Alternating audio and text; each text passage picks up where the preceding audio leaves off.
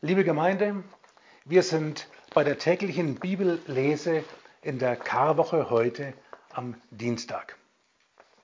Die laufende Bibellese sieht ja dieses Jahr das Johannesevangelium vor und heute mit dem Abschnitt Johannes 18, 12 bis 27. Für unsere Kurzandacht heute Morgen habe ich mir einen kleinen Satz davon herausgenommen, und zwar den Vers 17, und der lautet wie folgt. Da sprach die Magd, die die Tür hütete, zu Petrus, Bist du nicht auch einer von den Jüngern dieses Menschen? Petrus spricht, Ich bin's nicht. Soweit der heutige Abschnitt. Und die Gesamtüberschrift dieses Abschnittes lautet, lautet die Verleugnung des Petrus. Seine Angst muss an diesem Morgen enorm gewesen sein.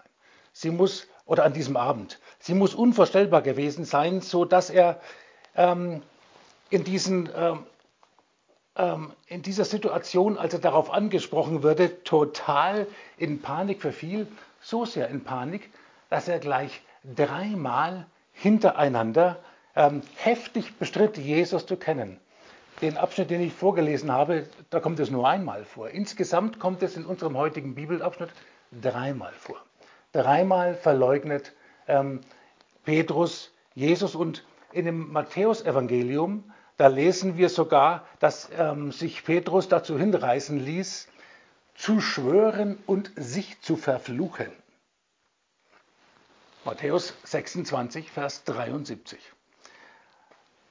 Das ist umso erstaunlicher, wenn man bedenkt, dass derselbe Petrus noch wenige Stunden vorher leidenschaftlich beteuerte, Jesus zu lieben und sein Leben für Jesus zu lassen. Wir lesen das im Kapitel 13, Vers 37. Was ist passiert? Was hat sich geändert? Alles hat sich geändert. So wie bei uns, unser Leben hat sich momentan auch alles geändert alles fast von einem Tag auf den anderen ist es neu und wir müssen uns auf eine neue Situation einstellen. Aus einer theoretischen und abstrakten Möglichkeit der Gefahr um Jesus Christus herum, damals, ist im Handumdrehen eine sehr konkrete geworden und Petrus hatte keine Zeit, überhaupt keine Zeit, sich auf diesen abrupten Wandel einzustellen. Von einer Minute auf die andere fand er sich in einer Situation wieder, äh, der er nicht gewachsen war. Er war von Menschen umgeben, äh, ganz normalen Menschen, die aber in der Situation zu einer potenziellen Lebensgefahr für ihn wurden. Sie verstehen, da war alles anders. Auf einmal war alles anders.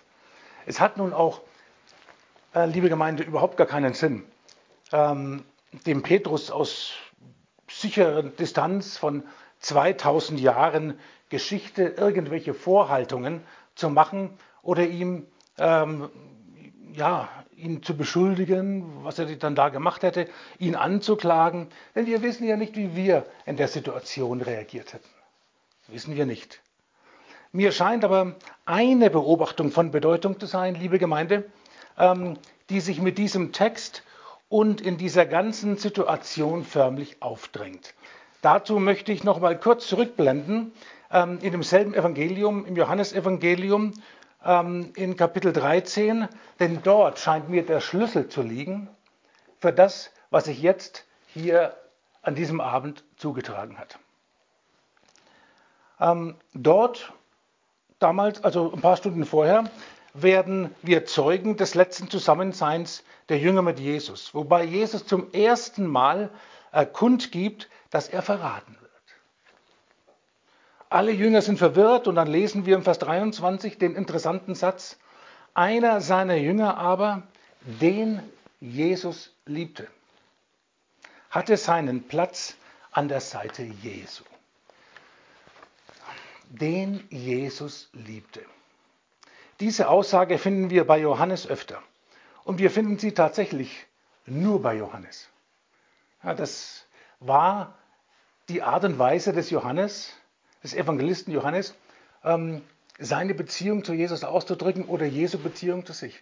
Das war die Weise, äh, wie Johannes ich zu sagen pflegte. Er sprach nicht in der ersten Person, er sprach in der dritten Person. Ähm, der Jünger, den Jesus liebte. Warum? Ja, folgt nun daraus etwa der Schluss, dass Jesus die anderen Jünger nicht so sehr liebte? Keineswegs. Aber es folgt daraus der Schluss, dass Johannes sich so sehr von Jesus geliebt wusste, dass dies bis in seine Selbstbezeichnung hinein Ausdruck fand. Von Johannes hören wir keine mutigen Bezeugungen ähm, seiner Liebe zu Jesus. Von Johannes hören wir auch keine Opferbereitschaft, die er lautstark nach außen getragen hätte. Nirgends, an keiner Stelle des Evangeliums. Aber Johannes wird nicht müde, immer und immer wieder zu bezeugen, wie sehr er selbst von Jesus geliebt wurde. Liebe Gemeinde, das macht einen gewaltigen Unterschied. Der Name Johannes bedeutet was. Alle Namen in der Bibel bedeuten etwas. Und Johannes, vielleicht wussten Sie es schon, Johannes bedeutet von Gott geliebt. Und das war es, woraus er schöpfte. Das war die Kraftquelle des Johannes. Daraus ähm, hat er, das war auch das Ruhekissen des Johannes. Daraus hat er Kraft geschöpft. Daraus hat er, davon hat er gelebt. Das, liebe Gemeinde, ließ den Johannes auch am Karfreitag bei der Kreuzigung neben der Maria, neben der Mutter Jesu, unter dem Kreuz stehen und nicht wie alle anderen verschwinden. Als Johannes unter dem Kreuz stand, sind, waren alle anderen schon längst weg. Alle anderen Jünger haben sich längst verabschiedet. Ja, und dann lesen wir im Vers 25, äh, da lehnte sich jener an die Brust Jesu, also ganz nah an Jesus heran. Lesen Sie, bei Petrus war das nicht so. Ähm, Petrus musste sogar Jesus darum bitten ähm, und ihn fragen, äh, wie Jesus das denn mit dem Verrat so gemeint hat ähm, und mit der Verleugnung. Also in, in Summa, Johannes steht in seinem ganzen Evangelium für diejenigen, die sich von Jesus geliebt wissen. Johannes steht für Gnade. Johannes steht für nehmen. Nehmen. Der Name Petrus bedeutet auch etwas. Petrus heißt Stein, Fels. Zur Erinnerung, die zehn Gebote wurden auf, den, auf steinernen Gesetzestafeln geschrieben.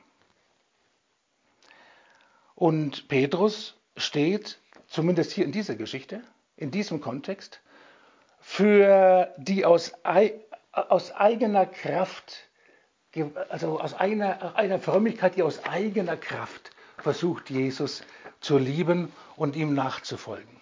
Jesus steht, äh, Petrus steht für eigene Kraft. Petrus steht hier für das Gesetz. Petrus steht für geben. Johannes nehmen, Petrus geben. In dieser Hinsicht symbolisieren Petrus und Jesus zwei ganz verschiedene Sorten von Christen, die es bis heute übrigens gibt. Wer mit seiner Liebe für Gott prahlt, ist wie Petrus. Wer mit Gottes Liebe und Jesu Liebe für sich prahlt, ist wie Johannes.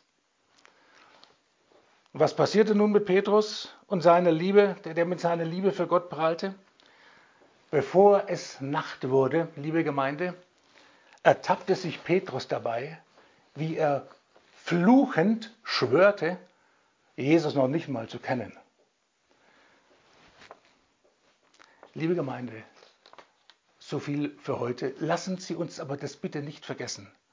Lasst es uns nicht vergessen, Jesus liebt uns. Er liebt dich. Und ähm, liebe Schwester, lieber Bruder, Jesus liebt dich jetzt und heute so, als ob es nur dich und einzig nur dich auf dem ganzen Globus gäbe. Ich möchte noch ein kurzes Gebet sprechen. Herr Jesus, hab Dank für, dein, für deine unverdiente Liebe, die uns leben lässt und Kraft verleiht, heute und an jedem Tag. Amen. Ich wünsche einen gesegneten Tag.